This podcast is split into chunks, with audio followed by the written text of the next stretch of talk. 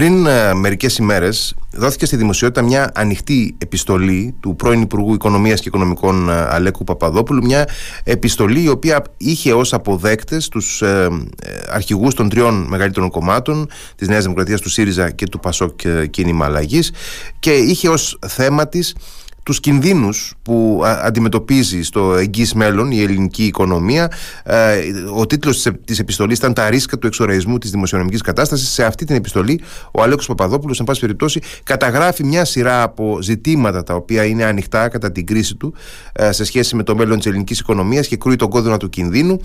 Για να δούμε, να αξιολογήσουμε λίγο αυτά τα οποία καταγράφει ο Αλέκος Παπαδόπουλος και ε, το βαθμό στον οποίο ε, όντως ε, υφέρπουν ή ε, όχι αυτοί οι κίνδυνοι που επισημαίνει. Θα έχουμε μαζί μας τον Γιάννη Κουτσομύτη σε πολύ λίγο για να μιλήσουμε για τα ζητήματα αυτά τα οποία εγείρει η επιστολή του Αλέκου Παπαδόπουλου, η ανοιχτή επιστολή.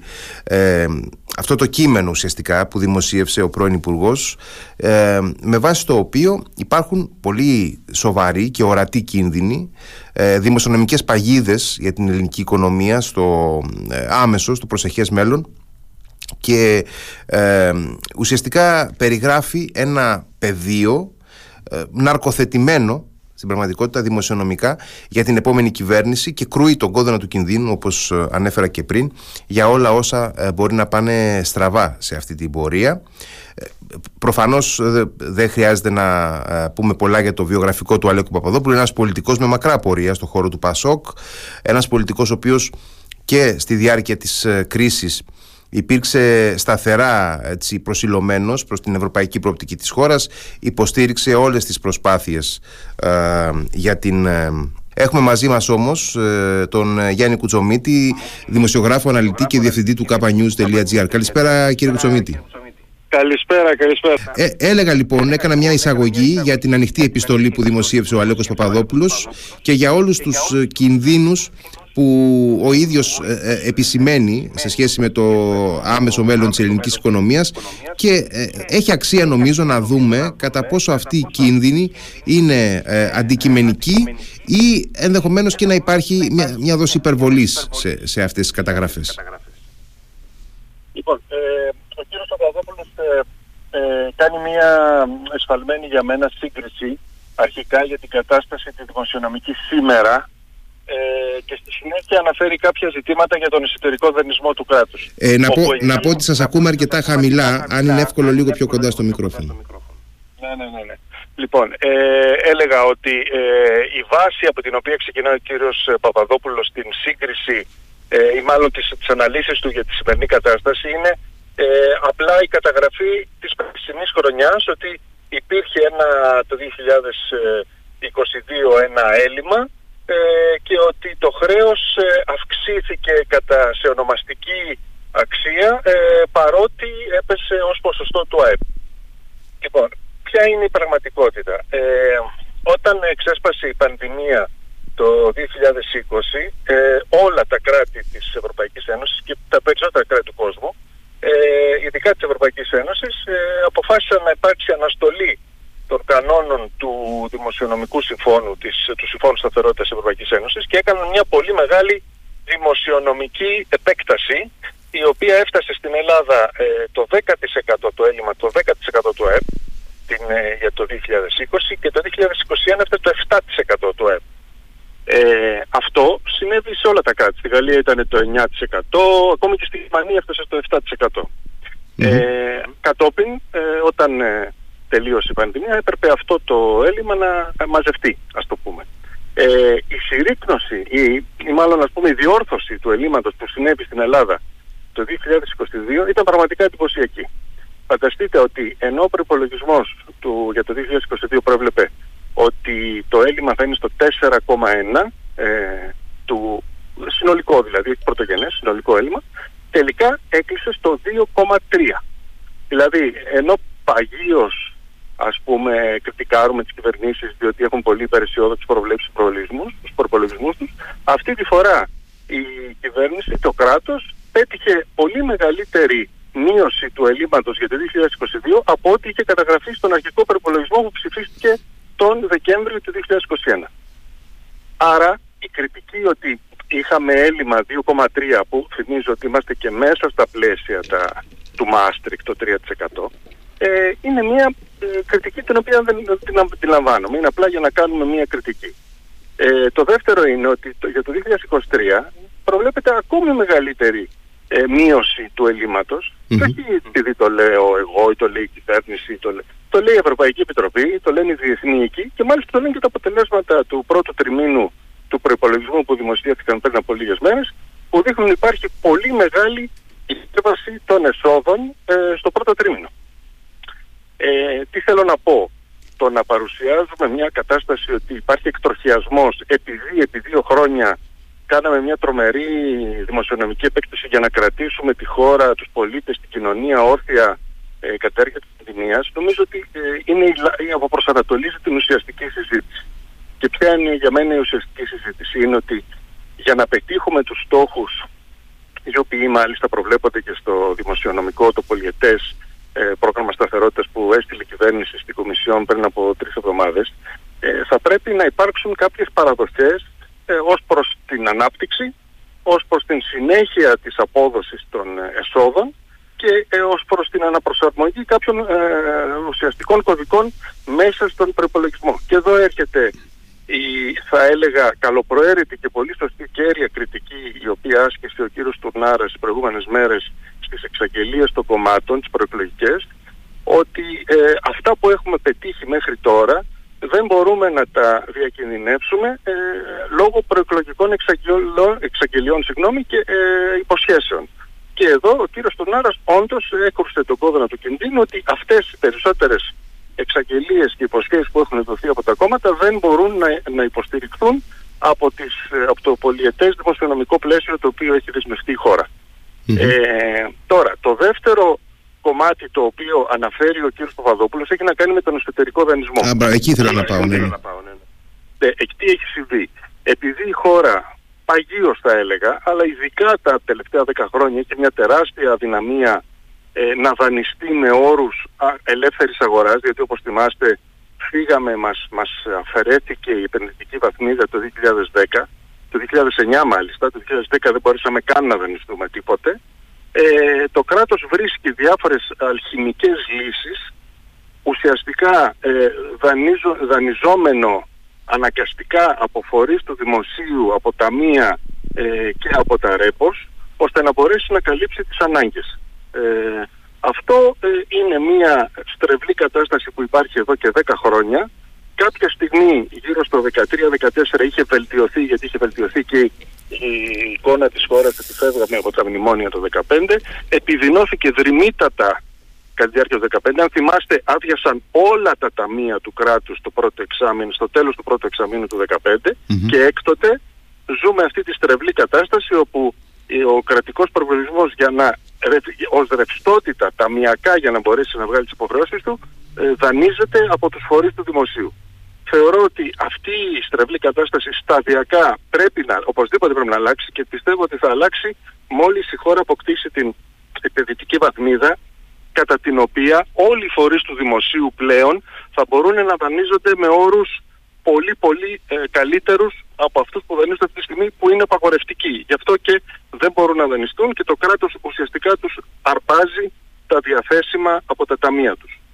Ε, το τρίτο μέρος της κριτικής για τις τοποθετήσεις του κυρίου Παπαδόπουλου είναι το χρέος. Το χρέος, όπως θυμάστε, είχε ε, μία πορεία σχετικής μείωσης μετά το δύο χιλιάδες δεκαπέντε. Έγινε η απόφαση του Eurogroup του δεκαοκτώ με τη ρύθμιση, την μερική ρύθμιση όποια έγινε τέλος πάντων και μετά είχε μια σχετική μείωση. Το, από το δύο χιλιάδες είκοσι και το είκοσι ένα όταν είχαμε δύο, επί δύο χρονιές δύο τεράστια ελλείμματα, το ένα δέκα τοις εκατό και το άλλο επτά τοις εκατό, ήταν πολύ φυσικό να αυξηθεί το, το έλλειμμα, το χρέος, συγγνώμη.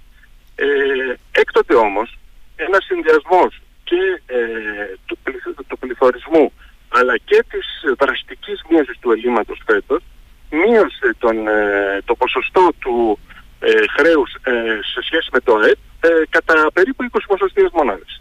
Ε, ο κύριος Παπαδόπουλος ανέφερε ότι ανέβηκε ονομαστικά το χρέος. Ανέβηκε γύρω στα τέσσερα με πέντε δισεκατομμύρια, αλλά αυτό ε, θεωρώ ότι όταν γενικά το χρέος λόγω του πληθωρισμού έχει, η αξία του χρέους έχει απομειωθεί λόγω του πληθωρισμού γύρω στο δεκαπέντε τοις εκατό. Ε, το να ανέβει ονομαστικά κατά πέντε δισεκατομμύρια νομίζω είναι αμεληταίο. Είναι φανερό ότι όλοι οι οίκοι ε, που κρίνουν την επιστοληπτική ικανότητα της χώρας αναφέρουν ότι υπάρχει πολύ μεγάλη μείωση του χρέους.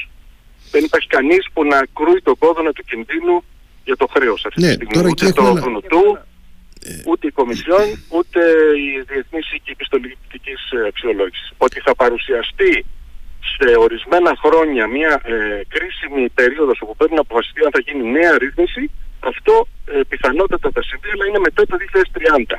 Δεν είναι κάτι που αφορά αυτή τη στιγμή. Αυτό που πρέπει να κάνουμε αυτή τη στιγμή, όπως πολύ σωστά κατ' εμέ επισήμανε ο κύριος Στουρνάρας, είναι να επιτύχουμε αυτά τα πρωτογενή πλεονάσματα τα επόμενα χρόνια που θα είναι από δύο κόμμα δύο τοις εκατό έως δύο κόμμα πέντε τοις εκατό, που είναι το κρίσιμο ποσοστό που απομειώνει και την αξία του χρέους και δεν φορτώνει νέο χρέος πάνω στο προηγούμενο, ε, ώστε να έχουμε αυτή την ε, πορεία την θετική, τη, όπως αυτή που είχαμε φέτος το, το προηγούμενο μάλλον χρόνο, το δύο χιλιάδες είκοσι δύο, και φαίνεται ότι θα έχουμε και το δύο χιλιάδες είκοσι τρία. Ε, να πω καταρχάς ότι ε, ακούω τον, ε, τον εαυτό μου με μια επιστροφή, οπότε δεν ξέρω πού οφείλεται αυτό, αν έχουμε κάποια ε, πηγή εκπομπής ανοιχτή, οπότε... Ε, κινητό είναι. Α. Ε, και ήθελα να πω λοιπόν ότι ακριβώς οι διεθνείς οίκοι βλέπουμε ότι ο ένας μετά τον άλλο και σε μια κατά κάποιο τρόπο συμφωνία μεταξύ τους δίνουν μια ε, ε, αλυσίδα από ενδείξεις εμπιστοσύνης στην ελληνική οικονομία, η οποία βεβαίως μέχρι στιγμής δεν φτάνει στην επενδυτική βαθμίδα, αλλά διατηρεί σε θετικό προσανατολισμό, σε σαφή θε, ε, θετικό προσανατολισμό, την πορεία, την προοπτική της ελληνικής οικονομίας. Και επειδή δεν μιλάμε για, ούτε για ευαγή ιδρύματα, ούτε για ε, οργανισμούς που δεν έχουν ε, ενημέρωση και πληροφόρηση, είναι σαφές ότι αυτούς τους ε, ε, συστημικούς κινδύνους που επικαλείται η ανοιχτή επιστολή του Αλέκου Παπαδόπουλου, τους έχουν υπόψη τους.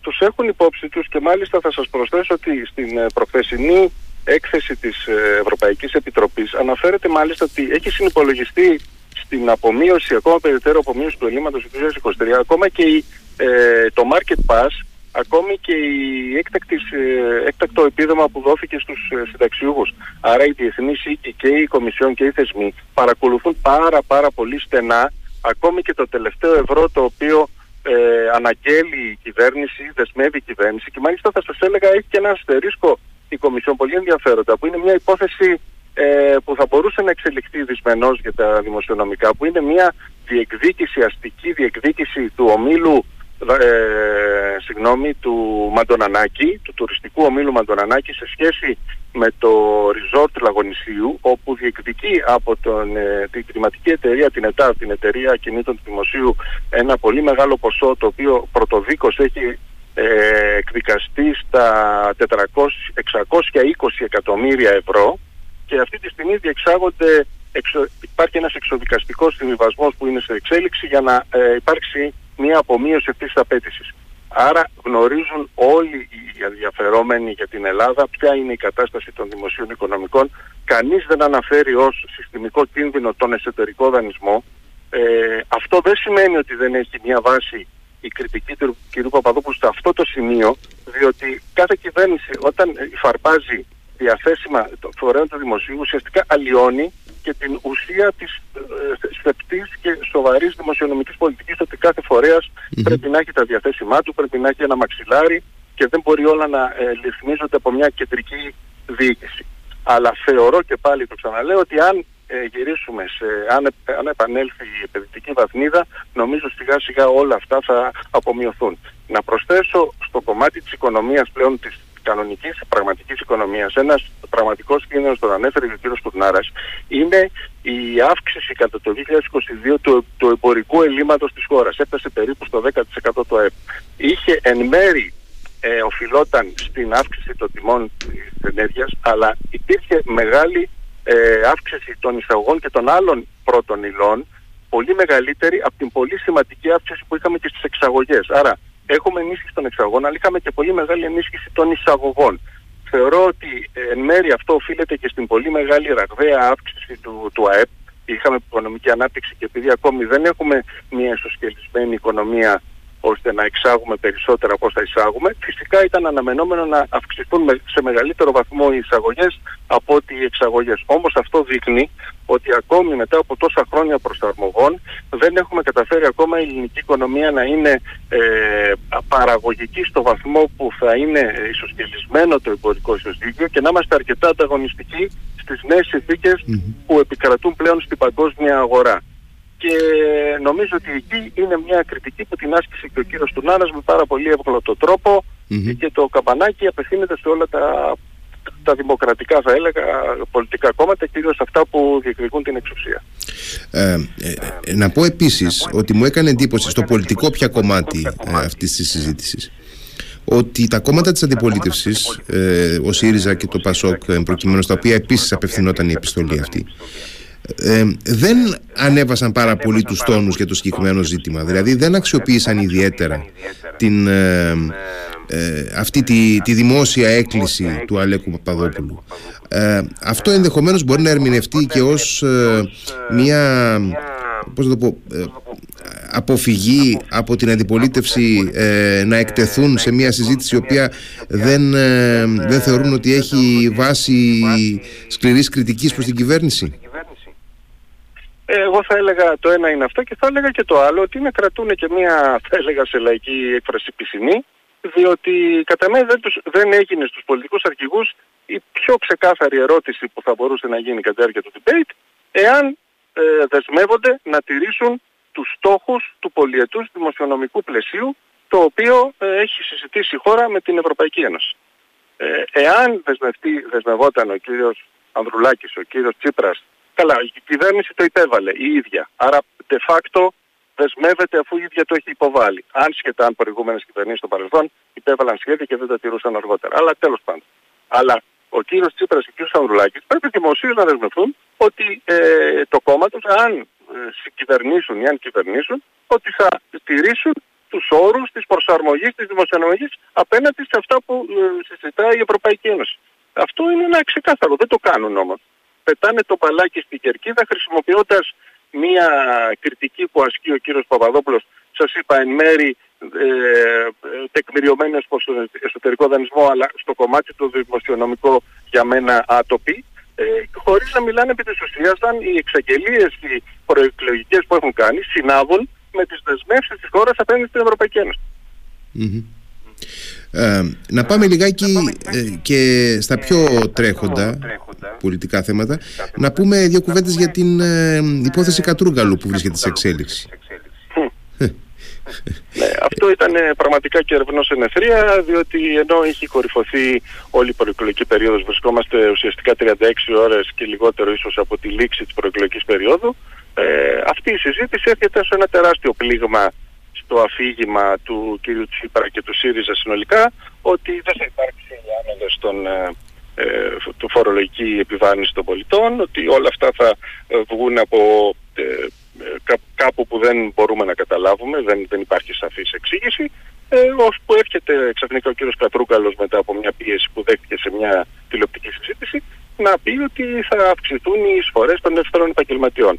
Ε, φυσικά, όπως καταλαβαίνετε, ένα πολύ μεγάλο μέρος των πολιτών, το οποίο κατά τη διάρκεια των ετών δύο χιλιάδες δεκαπέντε, δεκαεννιά, είκοσι ε, υπέστη τεράστια αφέμαξη μέσω από αυτή τη διαδικασία των εισφορών, ε, τρελάθηκε βέβαια. Είναι, είναι κάτι το που δεν μπορεί να το δεχτεί κανείς μέσα στην πολιτική συζήτηση αυτή τη στιγμή και φτάσαμε στο σημείο που φτάσαμε να, να αποσύρεται σε εισαγωγικά ο κ. Κατρούγκαλος χωρίς να μπορεί τυπικά να αποσυρθεί, γιατί το όνομά του δεν μπορεί Ακριβώς. να στείλει έτσι απλά από τα ψηφοδέλτια τα οποία έχουν κλειδώσει στον Άριο Πάγο. Ναι, έλεγα νωρίτερα ότι ε, επειδή είναι εξαιρετικός νομικός ο κύριος Κατρούγκαλος, ε, αναρωτιέμαι πού βασίζεται αυτή η δήλωση ότι αποσύρεται από τη στιγμή που είναι επικυρωμένα και τα ψηφοδέλτια και εκτυπωμένα και είμαστε ένα βήμα πριν τις εκλογές. Ε, ε, αν, προ, αν προσέξετε το tweet του κύριου Κατρούγκαλου, λέει «Αποσύρμα τον εκλογικό αγώνα». Ε, δεν λέει αποσύρωμα τις εκλογές yeah. ή αποσύρω, αποσύρω το όνομά μου από τα ψηφοδέλτια. Αποσύρωμα το εκλογικό αγώνα σημαίνει τις επόμενες τριάντα έξι ώρες δεν θα κάνω δηλώσεις ή θα, ναι, ναι. θα αποσύρω mm-hmm. για μένα. Mm-hmm. Mm-hmm. Ε, ε, κύριε Κουτσομύτη, ε, πώς είδατε, πώς είδατε ε, αυτή την προεκλογική περίοδο? Ε, νομίζω ότι δύο στοιχεία που εμένα μου έκαναν εντύπωση είναι ότι στην κοινωνία υπάρχει ουσιαστικά μια ηρεμία, υπάρχει μια σταθερότητα, δεν υπάρχει διάθεση ε, ακόμη αν θέλετε και από εξτρεμιστικά στοιχεία να παρέμβουν και να αλλοιώσουν την, την ατμόσφαιρα. Υπάρχει μια ποιότητα νομίζω και στους πολίτες. Ε, νομίζω ότι λαμβάνονται οι πολίτες πολύ περισσότερο πια ποιο είναι το διακύβευμα, ποια είναι τα περιθώρια των, μια, οποίας, οποιαδήποτε κυβέρνησης να, να κάνει κάποια μέτρα την επόμενη μέρα. Και το δεύτερο είναι ότι υπάρχει μια προσπάθεια από τα πολιτικά κόμματα να ανεβάσουν τους τόνους, να κατηγορήσει ο ένας τον άλλο, να ακυρώσει ο ένας το πρόγραμμα του άλλου, ε, ώστε να κερδίσουν κάποιους πόντους. Δεν είμαι βέβαιος αν στο, στο υπόλοιπο, στους μη αποφασισμένους, στους αναποφάσιστους του εκλογικού σώματος μπορούν αυτά να έχουν κάποια επιρροή. Ίσως, δεν το μπορώ να το γνωρίζω αυτή τη στιγμή. Ε, τώρα όλες αυτές, θα έλεγαμε, οι γκάφες που συμβαίνουν, πιθανότατα να επηρεάζουν. Σαφέστατα είναι. Και, mm-hmm. και, και τα αντίπαλα κόμματα θα εκμεταλλευτούν όλα αυτά προς όφελός τους. Όπως ας πούμε και κάποιες αναφορές που ήταν του Πρωθυπουργού στο debate για την ανάληψη ευθύνης στο σκάνδαλο των υποκλοπών. Mm-hmm. ε, τώρα, νομίζω ότι οι περισσότεροι, περισσότεροι συμφωνούν ότι λίγο πολύ θα έχουμε την εικόνα που βλέπουμε στις δημοσκοπήσεις. Ίσως όχι με τα ίδια ποσοστά, αλλά οπωσδήποτε με την ίδια διάταξη των κομμάτων ε, και περίπου των πολιτικών δυνάμεων. Ε, Ποιο, ποιο θα είναι το, το επόμενο βήμα μετά τις εκλογές? Κοιτάξτε, εγώ θεωρώ ότι θα υπάρξει μια πολύ αμήχανη κατάσταση από την Κυριακή το βράδυ και για τις επόμενες τουλάχιστον δέκα ημέρες. Ε, έτσι όπως διαμορφώνεται η κατάσταση, βλέπω ότι οι πιθανές, ε, οι πιθανείς ενδιασμοί για την ε, συγκρότηση κυβέρνησης θα είναι σχεδόν αδύνατοι. Οπότε πιστεύω ότι θα εξαντληθεί αυτή η συζήτηση ακόμη και την Κυριακή το βράδυ ή το πολύ τη Δευτέρα το πρωί. Ε, από εκεί και πέρα θα υπάρξει μια μηχανία για το τι θα συμβεί στο μεσοδιάστημα, ε, πότε θα, ε, θα συγκροτηθεί η υπηρεσιακή κυβέρνηση, ε, με ποιους υπουργούς. Ήδη έχουμε ακούσει κάποια ονόματα για κάποια βασικά υπουργεία, δεν ξέρουμε αν θα επιβεβαιωθούν το ρεπορτάζ. Ε, από εκεί και πέρα για μένα τεράστια σημασία έχει πόση απόσταση, πόση διαφορά θα έχει το πρώτο κόμμα από το δεύτερο. Αν είναι η απόσταση μία, δύο, τρεις, τέσσερις ποσοστιαίες μονάδες, θα μπορούσε κανείς σε ένα αφήγημα να προεκλογικό να πει ότι αυτό θα μπορούσε ενδεχομένως υπό όρους να καλυφθεί κλπ. Εάν η διαφορά είναι από τέσσερις μονάδες και πάνω, πέντε και έξι, νομίζω ότι είναι πάρα πολύ δύσκολο να πιστεί κάποιος ότι μπορεί να αλλάξουν τα πράγματα σε μια επόμενη εκλογή και πλέον θα είναι ε, ουσιαστικά μονόδρομος από εκεί και πέρα το αποτέλεσμα των επόμενων εκλογών. Ε, πρέπει να θεωρούμε δεδομένο ότι θα έχουμε δεύτερες εκλογές, έτσι. Ε, έτσι όπως διαμορφώνεται η κατάσταση και με τις μετρήσεις, το βλέπω πάρα πολύ δύσκολο να, να αλλάξουν τα δεδομένα. Ε, ο κύριος Μητσοτάκης έχει δηλώσει σε κάθε τρόπο ότι δεν θέλει να συνεργαστεί με το ΠΑΣΟΚ. Ε, το ΠΑΣΟΚ διαρριγνύει τα ημάτια του ότι δεν δέχεται ως πρωθυπουργό ούτε τον κύριο Μητσοτάκη και τον κύριο Τσίπρα. Κανείς από τους δύο δεν έχει κάποιο κίνητρο να δεχθεί αυτόν τον όρο του κύριου Ανδρουλάκη, ούτε κανείς από τα κόμματά τους θα τολμήσουν να αμφισβητήσουν την ηγεμονία του κύριου Τσίπρα ή του κύριου Μητσοτάκη. Οπότε δεν βλέπω κάποια λύση σε αυτό το ζήτημα. Ε, και κλείνοντας, θα ήθελα ένα σχόλιο ε, για κάτι το οποίο προσωπικά μου έχει κάνει εντύπωση. Βλέπω τον κύριο Τσίπρα τις τελευταίες μέρες να, ε, να λέει ότι εάν ηττηθεί ο Κυριάκος Μητσοτάκης θα αντιμετωπίσει πρόβλημα εσωκομματικά, ε, ενώ αν ηττηθεί ο ίδιος λέει ότι έχει λάβει πρόσφατα ε, αναβάπτιση από την ε, κομματική βάση. Ε, εάν δει κάποιος αντικειμενικά τα, τα νούμερα των, των χρόνων που έχουν διατελέσει στη θέση τους οι δύο αρχηγοί ε, και των εκλογικών επιτυχιών και αποτυχιών που έχουν σημειώσει, είναι λίγο οξύμορο αυτό. Κοιτάξτε, είναι διαφορετικός ο τρόπος που αντιλαμβάνονται τις εκλογικές ήττες ε, στην, στην αριστερά ε, σε σχέση με το πώς αντιλαμβάνονται στη Νέα Δημοκρατία. Εγώ δεν μπορώ να θυμηθώ εύκολα ε, άλλον αρχηγό της Νέας Δημοκρατίας, ο οποίος μετά από μία ήττα να παρέμεινε στην, στην ηγεσία. Mm-hmm. Ε, ίσως μετά τη μεταπολίτευση να υπάρχει κανείς. Τώρα μπορεί να κάνω λάθος, αλλά δεν μπορώ να θυμηθώ κανέναν. Ο, ο κύριος Ράλλης ε, παραιτήθηκε, ο κύριος Έβερτ ε, ε, παραιτήθηκε.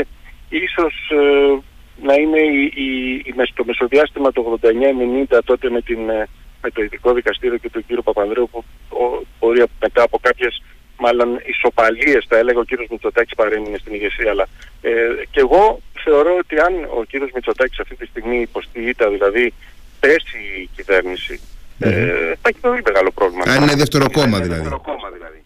Ακριβώς, ακριβώς. Mm. Θα, είναι, θα είναι μια καθαρή ήττα. Οπότε το θεωρώ λογικό και αναμενόμενο να παραιτηθεί καταρχάς. Τώρα, αν θα ξαναυποβάλει υποψηφιότητα, τι θα γίνει, αυτή είναι μια άλλη ιστορία εσωτερική της Νέας Δημοκρατίας. Mm-hmm. Τώρα, στον ΣΥΡΙΖΑ έχουμε δει τα τελευταία δύο τρία χρόνια κινήσεις του κυρίου Τσίπρα να προσπαθήσει να δημιουργήσει μια κομματική ηγεμονία μέσα στο κόμμα του, ε, και με τον τρόπο που προσπάθησε και έλεγξε την Κεντρική Επιτροπή και με τον τρόπο που χειρίζεται τις ε, άλλες συνιστώσεις. Μάλλον είναι περίπου δεκαπέντε χρόνια αρχηγός του ΣΥΡΙΖΑ, έτσι.